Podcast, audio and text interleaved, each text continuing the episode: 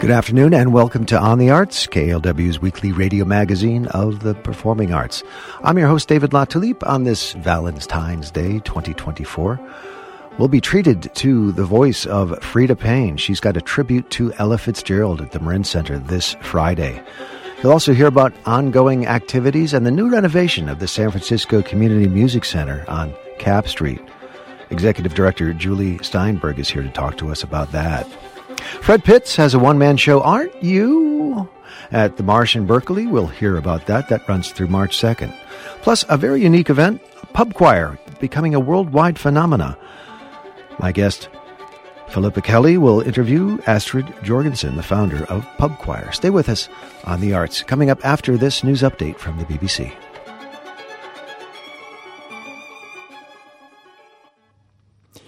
BBC News, I'm John Shea. Police in Kansas City in the United States say between 10 and 15 people have been shot at the end of a victory parade for the Super Bowl champions. Chaos broke out when shots were fired close to the city's Union Station. Thousands had joined the celebrations for the Kansas City Chiefs, who won American football's premier event on Sunday. Quinton Lucas is the city's mayor. This is absolutely a tragedy, the likes of which we would have never expected in Kansas City and the likes of which we will remember for some time. However, I want to say thank you to those who are making sure that we are safe today, those who are investigating this incident, and those who will continue to make sure that those who committed these acts today are brought to justice. The Israeli Prime Minister Benjamin Netanyahu has insisted that Israel will press ahead with a ground offensive against Hamas in Rafah in southern Gaza, despite a growing international outcry. He said powerful action was needed in Rafah. Nick Beake is in Jerusalem. What he's indicating is, despite all these warnings from the United Nations, aid agencies, notably from the United States, he is going to pursue this course of action. And that means moving 1.5 million Palestinians out of the city of Rafah so that the Israeli military can embark on this big military operation to try and wipe out the remaining Hamas fighters. All of this, of course, makes a pretty bleak backdrop for the negotiations that continue to try and find some sort of ceasefire or lull in the fighting. They've been taking place in Cairo, and we hear that representatives from Hamas will be joining the discussions in the days to come. The White House National Security Advisor Jake Sullivan has said there are increasing accounts of some Ukrainian troops running out of ammunition as new aid for Kiev remains stalled in the US Congress. Despite these pressures, Kiev on Wednesday announced another success, saying it destroyed a Russian landing ship off occupied Crimea. James Waterhouse is in Kiev. It's clearly uh, something that Russia has used a lot, extensively over the Black Sea. It's the most efficient way for it to transport men and machinery to supply its invasion effort further north. So, this will be a blow for Moscow and a continuation of a strategy which has proved to be quite effective for Ukraine. It's unblocked some of its ports by taking out Russian vessels either through marine drones, which was the case here, or through longer range missiles. But it is doing little, crucially, for Kiev to influence things on the front line. The government of Trinidad and Tobago says at least two vessels were involved in an accident that caused a major oil spill last week. The vessels appear to have been heading from Panama to Guyana, but the authorities there say neither arrived as expected. It's not known if any lives were lost. This is the latest world news from the BBC. Scientists are warning of dire consequences for the world from pressures on the Amazon rainforest. Computer modelling indicates deforestation, rising temperatures, drought, and fire could push up to half of it into an irreversible collapse by mid century. There are concerns that the region is becoming a source of carbon emissions rather than a sponge soaking them up. The Environment Ministry in Colombia says critically endangered species in the country have more than doubled since 2017 to more than 460. Colombia is one of the planet's most biodiverse countries, and this year it'll host the UN's Biodiversity Conference. Scientists in South Korea have created a hybrid rice with a meaty component to offer an affordable and eco-friendly source of protein. Researchers hope it may serve as relief from famine, as military rations, or even as space food in the future. However, it's unclear whether consumers will take to it. Michelle Roberts reports. The rice was first coated in fish gelatine to help the beef cells latch on, and the grains were left in a petri dish to culture for up to 11 days. The meaty component boosts its protein content. According to the team at Yonsei University, it has 8% more protein as a result. It's apparently a bit firmer and brittler than regular rice, and it has a smaller carbon footprint compared to beef, since the production method eliminates the need to rear lots of animals. A female stingray at an aquarium in the United States has bewildered scientists after she was found to be pregnant despite no male stingrays being in the same tank for eight years. Experts have debunked theories that the fish, named Charlotte, might have mated with one of five small sharks she lives with. They believe she became pregnant through parthenogenesis, a type of asexual reproduction in which offspring develop from unfertilized eggs. BBC News. Khalid, er. news editor here at KALW. In case you missed it, a group of protesters closed the Golden Gate Bridge this morning to demand a ceasefire in Gaza, and two local oil refineries have settled their lawsuits over past fines against the Bay Area Air Quality Management District. You can hear these stories as well as others from our partners at NPR by logging onto our website at kalw.org. Meanwhile, keep your dial set on 91.7 or KALW, San Francisco Bay Area.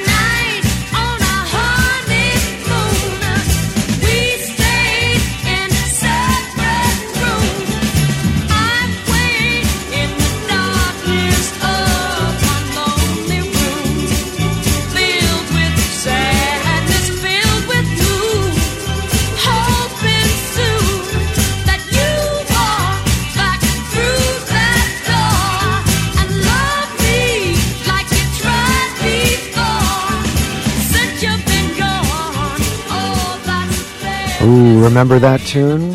I admit, rather an odd tune for this Valentine's Day, but I bet you it takes you back a few years. That's understandable. It was the 1970 hit recorded by my guest, someone who was inducted into the 2017 class of the Rhythm and Blues Music Hall of Fame in her hometown of Detroit. Fresh out of high school, she toured with Pearl Bailey's musical revue and sang with the Duke Ellington Band, subsequently making appearances on The Tonight Show with Johnny Carson when the show originated in New York City, The Merv Griffin Show, and The Dick Cavett Show. Back in 1964, she joined the Four Tops, Billy, Eckstine, uh, uh, Billy Eckstine and Nipsey Russell and the Quincy Jones tour, and it's hard to believe she's still going strong with a number of albums to her credit and a currently nationally acclaimed touring show that makes a one-night only stop at the Marin Center's Showcase Theater this Friday. Freda Payne, such an honor to have you with us on the arts. Oh, thank you. Thank you so much, John. It's a pleasure to be here with you. That's yeah. so, that's okay, and it's David, but I, you know, some people call me David. David. this show is called A Tribute to Ella Fitzgerald. Tell us why you feel so connected to her. Well, I started becoming a fan of of listening to her music back when I was 12 years old in Detroit, and I, you know, I'd have the radio on, and and uh, she would, you know, they play uh, selections by her and uh, also they there were different other singers that I admired, not just Ella. There was Eydie Gormé, there was Julie London, there was Chris Connor, Sarah Vaughan, Carmen McRae. Uh, there were a lot of oh, Gloria Lynne was another singer I was infatuated with. I say inf- I was infatuated with her, and uh, but then Ella kind of stood out and she's the one that kind of survived. Okay, now. Wait a minute, I got to give him a treat. That's right. Freda, Freda, vocalist Freda Payne is joined by the beautiful Rocky, her her pup. Yeah, my Rocky, my my new. Uh, he's a pup. He's only five months old, and uh, he's a Shih Tzu Lhasa Apso poodle, and he is a terror. Hold him up to hold him up to the microphone so everyone can see her. Even oh, though this, no, this is radio. Don't worry. this, this is no visuals here. so you just, you actually had a chance to to meet Ella once as well, didn't you? I did. This was oh my god, many years ago. It was back in New York, and it was um, I was with my friend Faye Treadwell, who was um, her husband George Treadwell. They they managed Dinah Washington, Sarah Vaughan, people like that, and um, and also she was a she was a manager. She manages the she managed the Drifters. Uh, and speaking of the Drifters, there's a musical now that opened uh, on the uh, on, in the West End in London and it's called The Drifter's Girl. And it's about the drifters, but it's about the lady who started them off and who was their, you know, manager. And that was Faye Treadwell. And that was goes as far back as in the, uh, in the 50s, 60s, 70s, and on up, you know, until she passed away. But, and her daughter, uh, Tina Treadwell is the one who was behind the whole, the whole thing. It's wonderful. It should be on, it should be on Broadway. I saw it. She, um, she invited me and and uh, as her guest to come to London, and I saw it uh, myself. And this was it's a, it's wonderful. And I mean, you've got musicals out there uh, on Broadway by, about Motown and, and about the Temptations. But let me tell you, the Drifters came before all of them. Mm-hmm. That's for right? sure. You know what I mean? Yeah. And they had a string of hits. So uh, I think they deserve to be on Broadway. Indeed, and and thinking also of, of Ella Fitzgerald's long and storied career, she's just uh, quite a role model. Now, one of, one of the best known recordings of Ella's comes from one of her live performances in Berlin back in 1960. I'm sure you'll remember it, where she right. memorably forgot some of the later choruses to Mac the Knife, but kept right on going, riffing and improvising. And and you know what? I do her version. I do the the uh, version where she messed up and she forgot the lyrics, so she just made up her own lyrics. Well, let's and let, the funny let's let's remind. Funny part yeah, go ahead. Is, is that um, Norman Granz her manager, they put it out and it became a hit all over again. Yeah, yeah. Let's remind people of that recording, then we'll talk more with Freda Payne. Here's the great uh, Mac the Knife, sung by Ella Fitzgerald back in 1960. Then more with Freda Payne.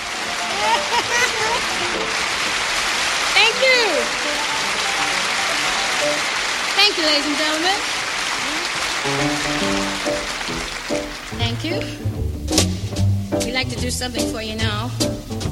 We haven't heard a girl sing it. And it, since it's so popular, we'd like to try and do it for you. We hope we remember all the words. Oh, the shark has pearly teeth, dear. And he shows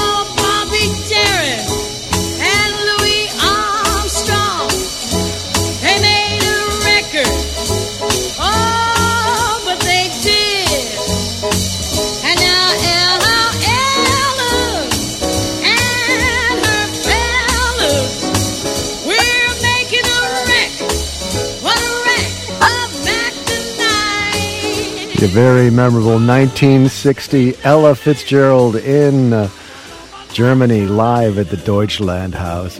Yeah. it's a tune that uh, my guest Freda Payne will include in her tribute to Ella Fitzgerald this Friday at the Marin Center Showcase Theater. One show only this Friday at 8 p.m. Freda Payne. Mm-hmm. Uh, that I can't, can't wait to hear your your take on that as well as some other Ella tunes. Now, Okay. uh, it's now of course is Ella is a big scatting is a big part of her her her dealio and improv as well. Is that a big part of your technique when you perform as well? Oh yeah, oh yeah. I do a lot of that. I do a lot of that. You, if you're going to do Ella, you got to scat. There's no getting around it. You Right. gotta, you know, if it's going to be authentic, you know, you gotta you gotta throw a little bit of that in. You know. Mm, indeed. Um, now, your career is a virtual who's who of greats in the entertainment industry, some of whom you've mentioned already. Now, who stands out to you the most, either performing for or with, or as a continuing inspiration? Well, I I, I would have to say, um, Sammy Davis Jr. Wow. Okay. he was the he was the consummate entertainer. He he did it all. You know, he was a, a great. He was a good vocalist, by the way. He was a great vocalist. Oh, He had a yeah. Oh, yeah. voice. Um, uh, he did impersonations. Of course, I don't do imper. Well, I have done it, but you know, on a nominal, a, a much smaller basis than than what he did. And um, he also was a great dancer, a great tap dancer, and uh, so an actor. He was a good actor as well. He Yeah. did it. all. he yeah, did when- it. you know, when I revisit his recording of Mr. Bojangles, I just see such technique in that and such maturity and, and, and style of music. It's really wonderful to hear him sing again. And you know what? He had all this, like you said, technique, style. He had class. And you would think, oh God, what, you know, and, and he could speak so well. And, you know, he only went through the, two as far as in school, the sixth grade, I believe. And uh, so it, it must be, it was a gift from God. It was a gift from God, for sure. Well, for your tribute to Ella show this Friday, you've got a great band backing you up, including Oakland singer Kenny Washington, who's been dubbed the Superman of the Bay Area jazz scene by the San Francisco Chronicle. Tell us about how your artistic paths crossed and about the rest of your band Friday. Um, well, I have never, to, honest, to be honest, I've never met Kenny Washington. Wow, okay. I've only heard about him through other people that, but he has a stellar reputation. And, um, so I'm looking forward. I've heard nothing but great things about Kenny Washington. So I'm looking forward to uh, meeting him and we possibly may be doing a duet. I should hope so. My goodness. Also, as part of this A list of musicians, you've got Grammy winning Tammy Hall on piano, Leon Joyce Jr. on the drums, and the great Gary Brown on bass. Well, here's the latest update. I get Okay, a call. I got I, I get a call from Tammy, or let's say I rather I called her er, much earlier today, just to tune in and and kind of like talk about some of the music we're doing, and um, she sounded she didn't sound too good. She I said, "Are you okay?" She said, "I've got COVID." Oh, no. she says I've got COVID, and she says I tested myself, and, and uh, that's how I found out I got COVID. I've got a temperature, and I'm, you know, I, I just feel miserable. So I said, well, what are we going to do? We got to get another. We got to get somebody. So she uh, actually she got me the new pianist now is Larry Dunlap. Oh my gosh, I know Larry really well. He's he's Yeah. super guy, super guy. You're Yeah, going to be very lucky to have him. Yeah, I know, I know, I know. I'm, I'm lucked out. Uh, I did work with him once, and I worked with him uh, several years ago. This was in Ham- uh, Hampton, Virginia, where I did a uh, Lena Horne tribute, and he was the and he was the pianist. Yeah, it's very So- magical at those keys. That's and I sure. remember, I remember, you know, liking him very much. Just very much, just like you said, he's a terrific guy and a terrific musician. nice. Yeah, I, I, super guy. Hey, uh, Freda, you along with a few other prominent Angelenos was, were honored by the Los Angeles Mayor Karen Black earlier this month with the Living Legend Award, which it recognizes was just a week ago. Yeah, yeah. Uh, recognizes individuals who have made significant contributions in media, entertainment, the arts, education, and more that have enriched African American heritage. Congratulations on that. Thank you. Thank you. Well, it is Valentine's Day, and uh, perhaps if uh, someone's sweetheart forgot to get something on this date, well, this would be a perfect Valentine's Day gift. This Friday at the Marin Center, a special tribute to Ella Fitzgerald with the great Freda Payne. And hey, Freda, since it is Valentine's Day, how about a little live a cappella of My Funny Valentine to go out with? Okay. My funny Valentine, sweet comic Valentine, you make me smile with my heart. Your looks are laughable unphotographable. Yet you're my favorite of art. Let's do a duet. Is your figure less than Greek?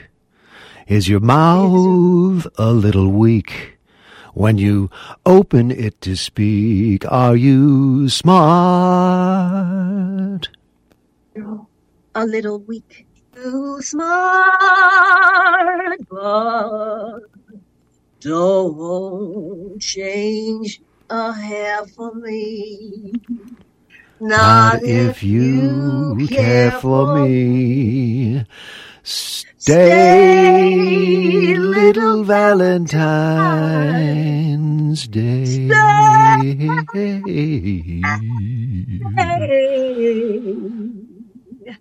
Each day is Valentine's Day. Okay, I can put it on my resume now that I've sung a duet with Freda Payne. Thanks for taking some time, Freda. Have a great show on Friday and uh, look forward to more that's coming out of that amazing voice of yours.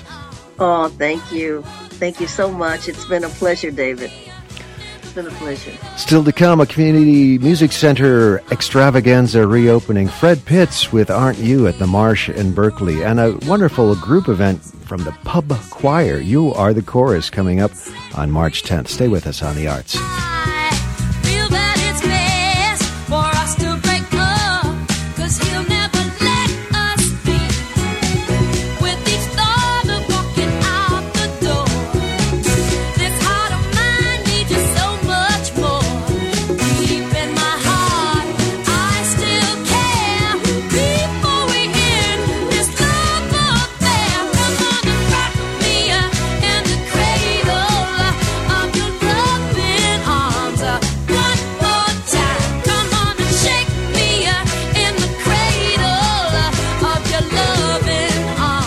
Great Freda Payne still going strong and at the uh, Marin Center Showcase Theater this Friday. One show only. Take your Valentine there. It's an 8 o'clock show.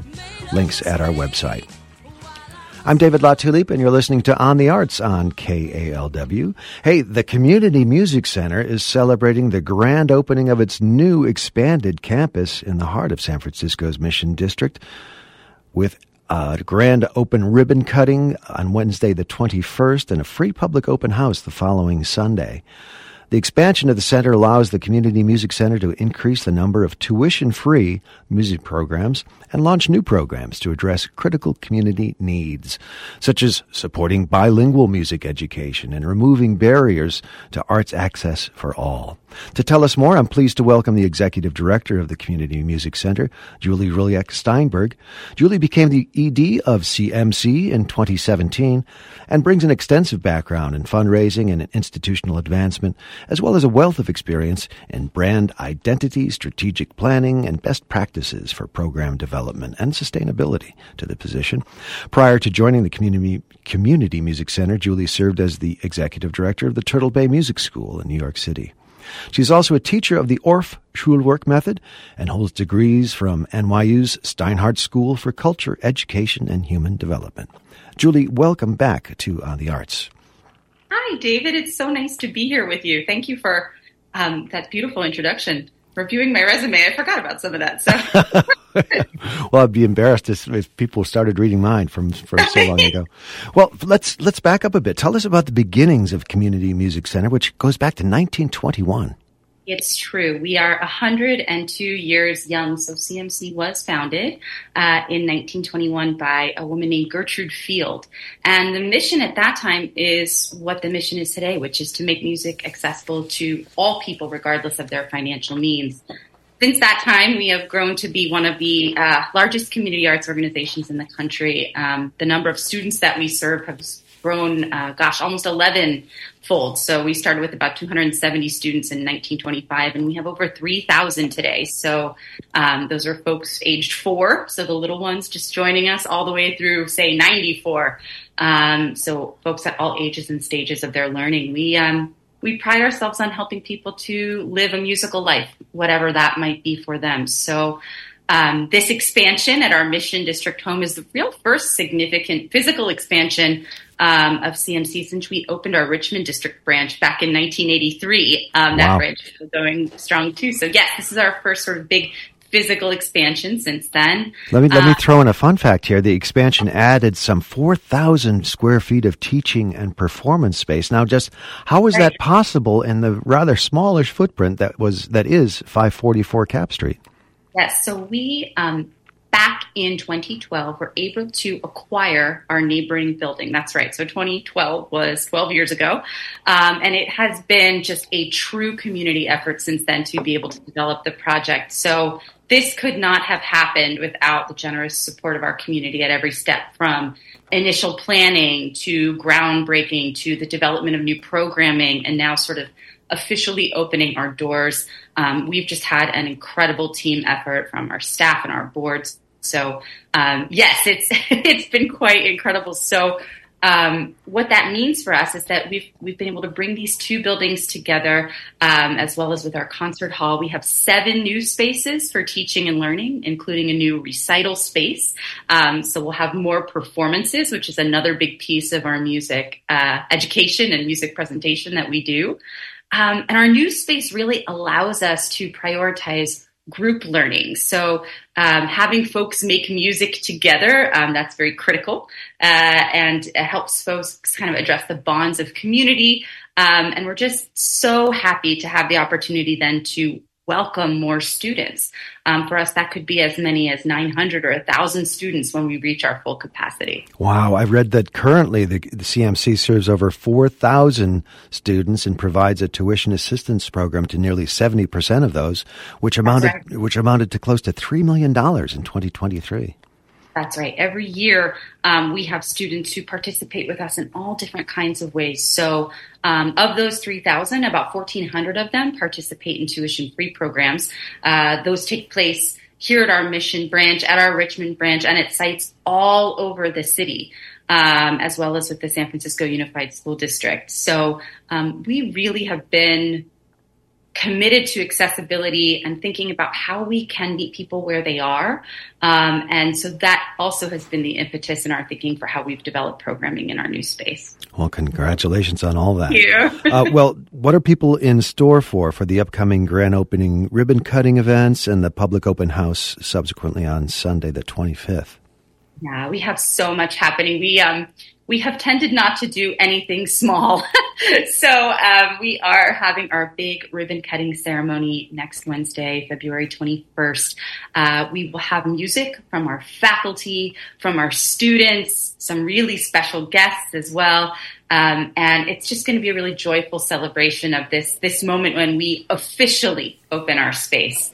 Um, from there, uh, as you mentioned, the following Sunday, we're going to have a free it's family friendly event from 3 to 5 p.m. But uh, both kids and adults can take part in free demo classes. They can be uh, in a jam session. They can enjoy some of the outdoor performances that we'll have in our outdoor spaces. Um, and they'll get to meet some of our partners. We'll have neighborhood partners tabling with us and also have some art making activities uh, with our wonderful neighbors from Ruth's Table. So um, for those who come, they'll have a chance to sort of explore this space. They'll get to meet our faculty who are extraordinary, world class musicians and find out sort of how they might start their musical journey or um, just pick up where they left off. Uh, we will have more than that happening, of course, throughout the months of March and April. We are um, launching our celebration series, so there'll be uh, performances every Friday night here in March, featuring some really amazing local musicians, including uh, the Stone Foxes, La Familia Peña Govea, uh, Marcus Shelby, Los Jefes. We've got lots of folks who will be giving concerts at that time. Uh, Curtis Family C Notes. So we encourage our community to come and visit with us right now. It's a great time to to be at CMC. That's a lot to take in. So go to SF, sfcmc.org to find an event that you'd like to attend. Uh, that's uh, uh Julie Rulyak Steinberg, the executive director of the Community Music Center. Julie, I'd be remiss if I didn't also mention that coming up on March 8th at the Palace Hotel is a great SFCMC gala. Tell us what's in store there. Yes. So, um, as you mentioned, we have a really significant tuition assistance program, and the way that we are able to do that is through the generosity of our community. Um, and our gala is one place that we raise uh, some of those critical funds that are really important. But this is the party to be at. It's going to be a hoot, um, and we are so excited to be back at the beautiful Palace Hotel. We have incredible performers. I think that's one thing that sets our big fundraiser apart um, because we are a music institution. We have phenomenal music. Uh, we'll have uh, Diana Gameros and her amazing ensemble joining us as our sort of headline performers. Uh, and La Doña will uh, be our after party entertainment. Um, and our gala is also a time when we get to uh, honor folks with uh, our highest award that we can offer, which is the Gertrude Field Community Impact Award in honor of our founder, Gertrude Field. So um, this year on International Women's Day, March 8th is International Women's Day, we are going to honor three remarkable women, uh, Marta Rodriguez Salazar and Jennifer Peringer, who are two extraordinary faculty members of CMC as well as um, just amazing musicians and community members, as well as Frances Phillips, who is uh, a long-time, really well-respected funder in the arts, a poet, uh, and then just an incredible human being who but all these women have been really influential to CMC, so we're excited to to award them with our highest honor, and there'll be you know dinner and cocktails and dancing and a scholarship auction and as I mentioned, all the proceeds uh, support our mission and make scholarships available for our students. So uh, everybody's welcome. Tickets are going fast. Uh, so yeah, March 8th. 5.30 the event begins. That's a Friday evening at 5.30 at the Palace Hotel, sfcmc.org for more information on that and for all goings on on the brand spanking new San Francisco Community Center on Capp Street. And of course, the Richmond extension as well. Lots going on there. Julie Steinberg, thanks so much for sharing what's going on with, with the with Community Music Center. It's a pleasure to be here. We can't wait to see uh, you and all your listeners soon. We'll see you soon. Thanks. Still to come, you'll hear about a pub choir event at August Hall on Mason Street from Astrid Jorgensen, the founder of Pub Choir. Philippa Kelly will talk with her.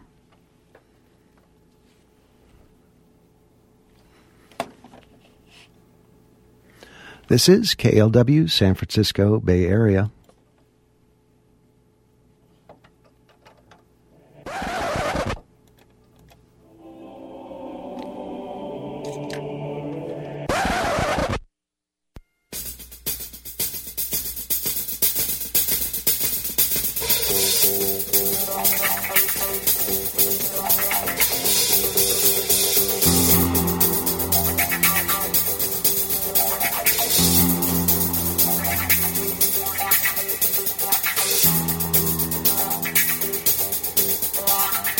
Well, a little bit of choir mixed in with the theme from Shaft. I'll tell you why in a minute, or the artist will. Following a successful East Bay run and a celebrated transfer to San Francisco, aren't you returns to the Marsh Berkeley through March 2nd, written and performed by Fred Pitts. In this solo work, Fred recounts his hilarious journey to visit all 21 California mission churches, where he discovers that being black makes him an instant celebrity. The question is, which one? Aren't you, well, who better to tell us who he is than Fred Pitts? He's a San Francisco based actor who has been performing in the Bay Area for some 20 years and has worked with numerous regional theaters, including Shotgun Players, the Pear Theater, Palo Alto Players, African American Shakes, Contra Costa Civic Theater, Exit Theater, among others, and also has numerous film and commercial credits as well. He was a emergency medicine physician for some 20 years, and now Pitt works when not on stage in drug safety. Fred Pitts, welcome to On the Arts. It's such a wonderful time to, to tell us about this show, aren't you? Uh, and tell us why we chose that music. A little bit of choir and then some some music from Shaft. Thank you, David. It's a pleasure being here. Um, short version. Um, I'm a history geek and I like visiting old churches and everything old. And I stumbled upon a mission at one point several years ago and said, let me just see all the missions. And I did this trip from San Rafael all the way down to San Diego. And every time I seemed like every time I went to a mission, somebody I met along the way would say, you look like insert hmm. name of a famous black person. and it happened once, then happened twice, then happened multiple times. And I was posting it on social media and people kept tuning in saying, that really happened? What happened today? Someone said make it into a solo show. And after I think a five year delay, I took a class with David Ford at the Marsh and it became a show just about that adventure. And the reason I have that intro, which is choir music from Giovanni Palestrina going into Shaft is because, you know, well, it's Shaft and the, the, choir music goes along with it. But there's a reason it's Shaft because Richard Roundtree is one of the people folks thought I looked like. So ah, okay. yep, that's why. Well, you mentioned the great David Ford. You're working with one of the great incubators of solo shows. Tell us about your relationship with him and how he contributed to tightening up the show. I'm well, he, when I went to his class, I don't know how many years ago, probably like five or six. I just had an Excel file, well, a Word file of all those Facebook posts and said, "Let me read this to you." And I read it, and he said, "We can make that into a show." So literally over a year and three of his courses, we worked together and developed the show, workshopped it, presented it, edited, added some stuff, took some stuff away, and came up with a show. I mean, he's he's brilliant. Um, I've seen so many shows at the Marsh that have had his hand in them, and I knew I was in really good hands. I knew once we were done, you know, with with his guidance, we could come up with a great product. And I got lucky. I had a I had a subject that worked, but he just could see the show at the end before I even knew it was a show and uh, it's being directed by Sean J. West, working in mm-hmm. concert, mm-hmm. so to speak, with uh, David Ford, or separately once once uh, David was done. Once David was done, I mean, he he was the initial person directing, and then I started trying to produce it on a larger scale. Then I got Shanji, and Shanji is a well-known uh, black director in the Bay Area. He's done a lot of work um, with Altarena, uh, with New Conservatory Theater. actually in the show there uh, coming up soon. Uh, actually, one of my really good friends, and I trust his vision. I trust his talent as a director. Um, I trust the fact that he's experienced a lot of the, what I have. So working with him helped me just relax and expand the show and make it more relatable to everybody and just have, have more fun with it. Right, right. Well, um, this show has been called a, a, quote timely examination of both conscious racism and unconscious bias by Metro Silicon Valley. Can you tell us what they mean by that? I don't. Well, I didn't write it, luckily, but I think as you watch the show, and hopefully you and everybody else out there will actually get to see the show, you, I, I tell the story of just me walking, you know, shoes of a black man, clearly. And what happens, you know, you, you, you go to a mission and someone says, you look like this person and you're left with, why did you say I look like this person? I mean, I literally the only black person at these places. And I didn't see that conversation taking place with other guests who basically weren't black. And I thought, hmm, that's interesting.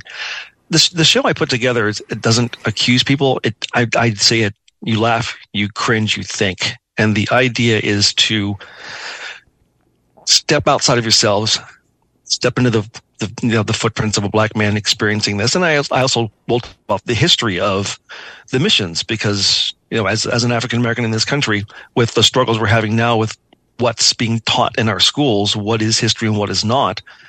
You know, the missions are kind of an example of that. You know, what is the story of the mission that had been taught in the past, and what's the story that should be told? And right, you know, every right.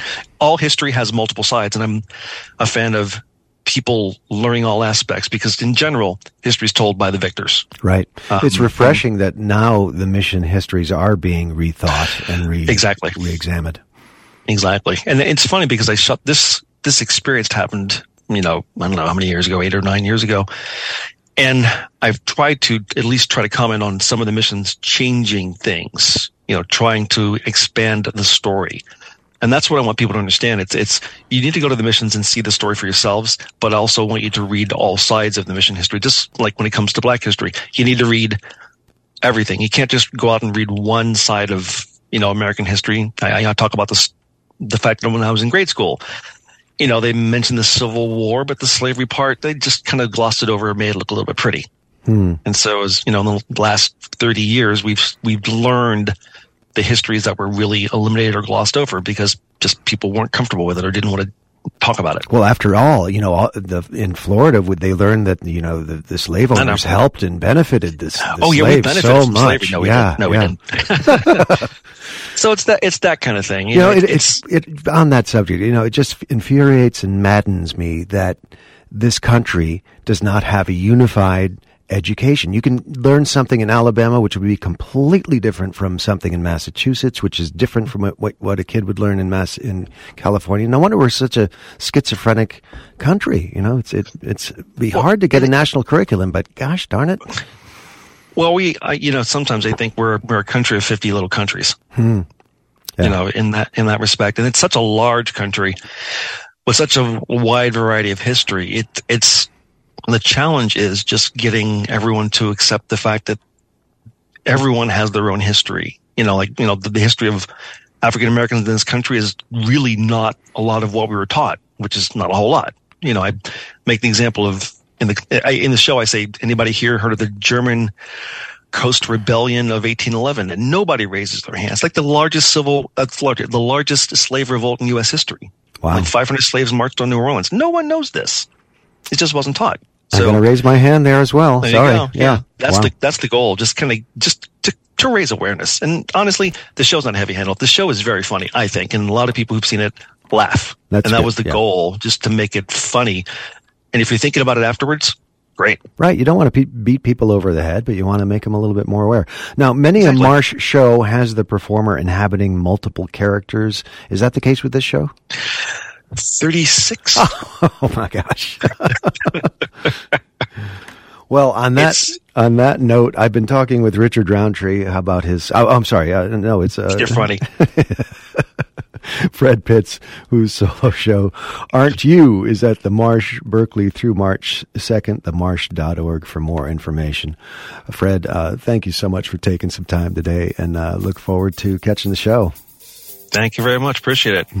Fred Pitts, the show is Aren't You at the Marsh Berkeley.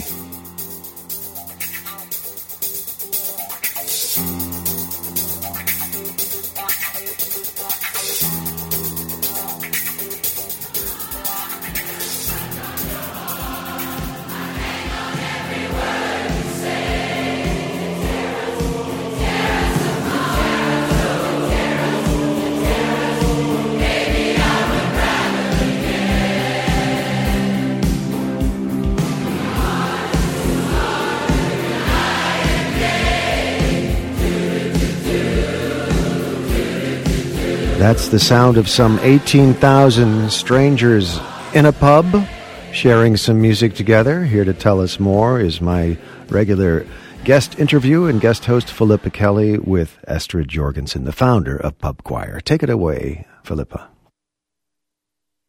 Thank you, David. And a very special welcome to Astrid, who is a fellow Australian.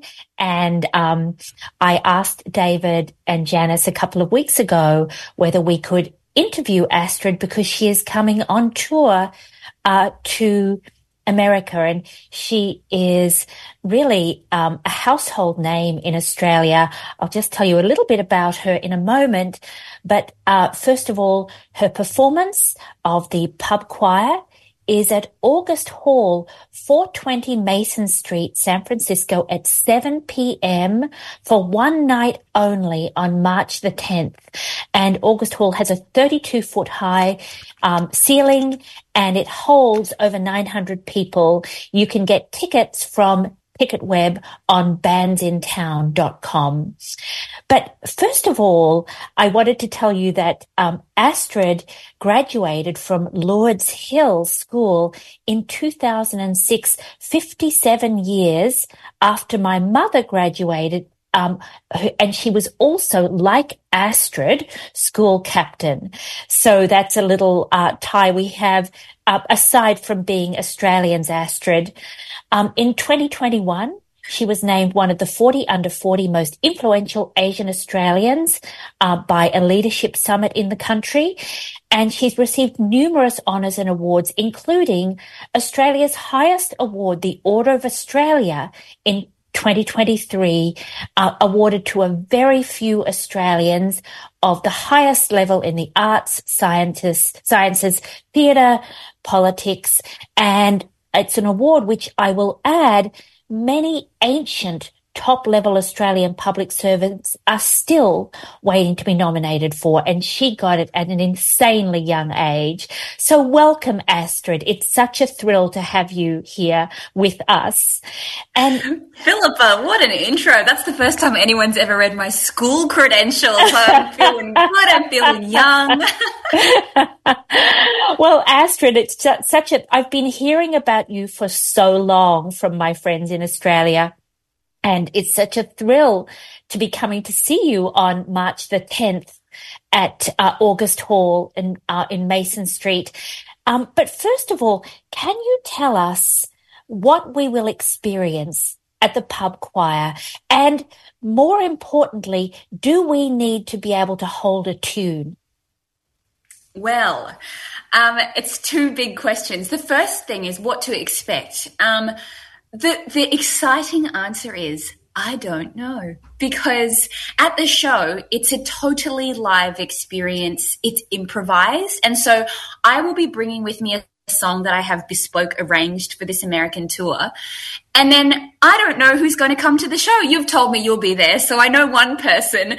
Um, but in terms of an entire room full of people that have never met before, I don't exactly know what the result will be. I know what I hope musically, the notes that I'm going to be teaching, what I hope to achieve with the, with the room musically. But it feels totally in the moment. It's an analog experience where whoever is in the room will be taught an arrangement live by me and we will see what happens. It's always something magical and um, unique, but uh, we will be a, a singing a song in three part harmony by the end of the show. And as for do you need to be able to hold a tune? What I would say is everybody can sing. Can everybody sing well? Absolutely not. but those two things are really different concepts. And all I need you to do at pub choir is to sing. I will tell you what notes I hope for. And if you sing really different ones as a group, then we'll have a really funny chat about it. But the, the, the beautiful thing about any choir, not just pub choir, is that it is – the sum of the parts equals a greater whole. You know, if you don't know the note to sing, there's a hundred other people trying to sing the same note. Somebody must know. And that's how we achieve this magical musical destination together. If we, if we bring each other along the way and just share the note, then something good is going to come out of it.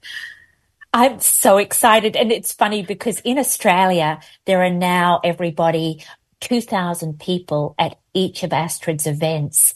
Um, so who knows? Maybe this uh, this will be also sold out in San Francisco, or maybe it'll be Astrid, me, and David Latulippe. Who knows? Um, well, actually, Philippa, this is kind of crazy. I hope this is not an anti-scoop for your show, but just now, like literally just now, my message, my manager just texted me to say that the San Francisco show just sold out. Oh my so that's God. 850 people. So Philippa, if you forget the note, someone else is going to know. So 850 people at the choir just for one night. Somebody will know what to do. It's going to be fine. That's fantastic. Oh, I'm I'm so thrilled. Um, well, so you began after you graduated from university and from the conservatory. You began uh, your career by teaching music at high schools. What was your inspiration to move from that to to forming the pub choir? There, there, was lots about teaching that didn't suit me. I think that teachers are the most resilient, brilliant, generous people. Um, perhaps I'm not those things because I used to just get in my car and arrive at the classroom and daydream about any invention I could think of that would I could retire. It just never felt right to me that when it came to music, I was ranking the students against each other on an on a very um, subjective topic.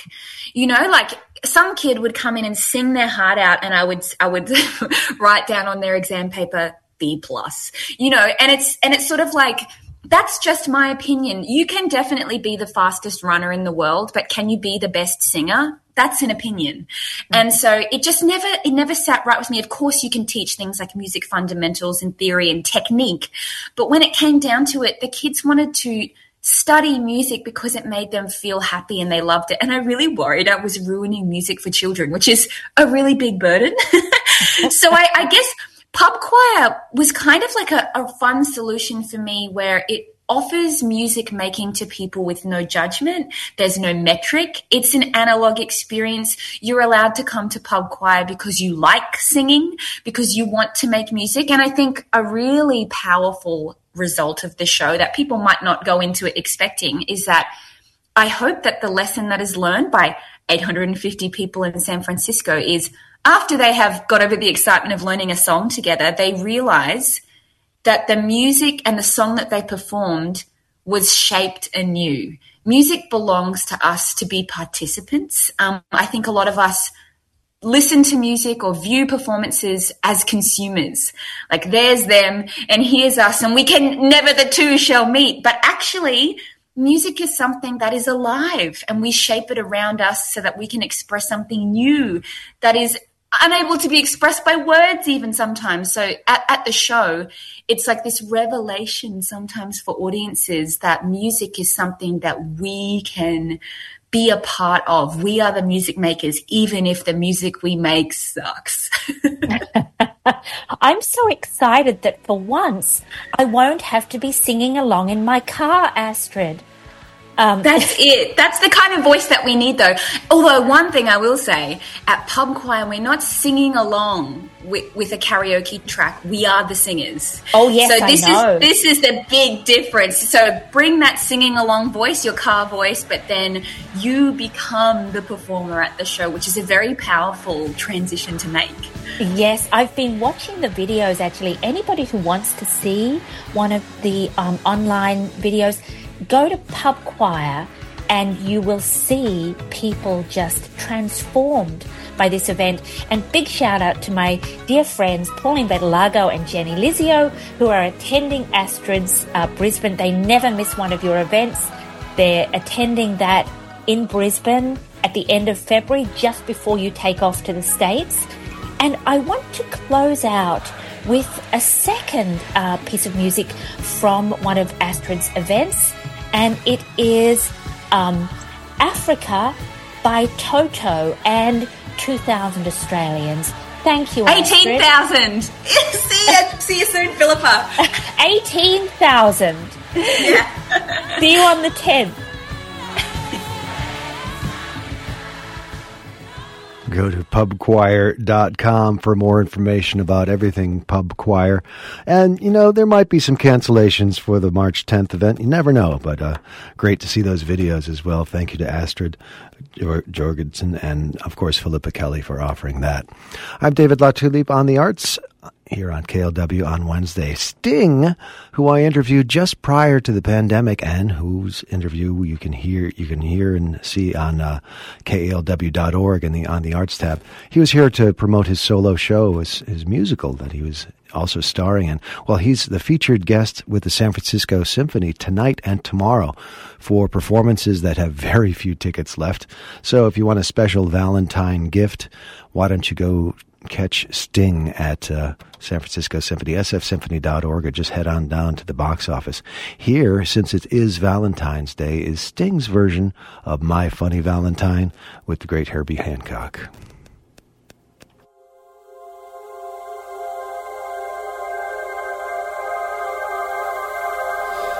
My funny Valentine,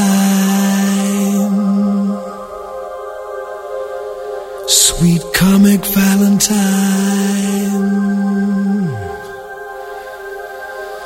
you make me smile.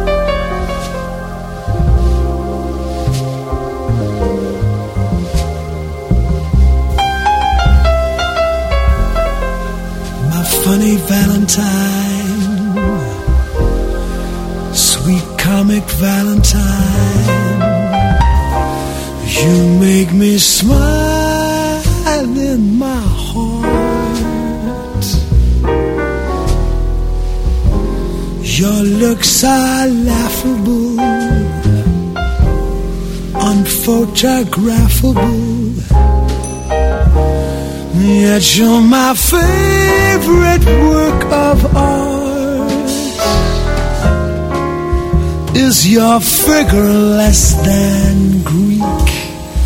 Is your mouth a little weak when you open it to speak? Are you smart?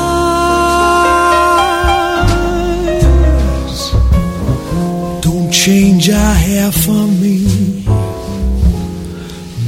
If you care for me. Stay, little Valentine. Stay.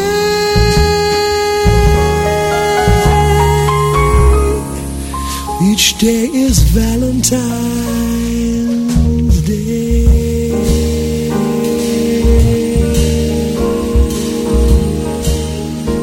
the great Sting featuring Herbie Hancock from that release, My Funny Valentine.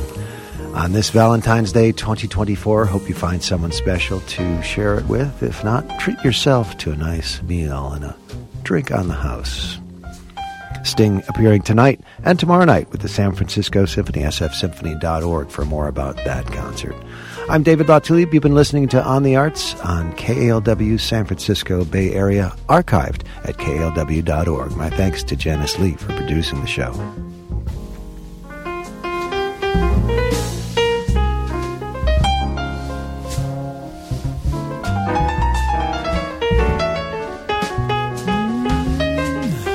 Is your figure less than?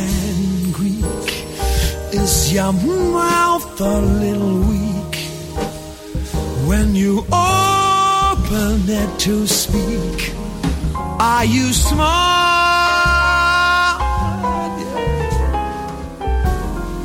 Don't change your hair for me. Not if you care for me. Stay, little Valentine.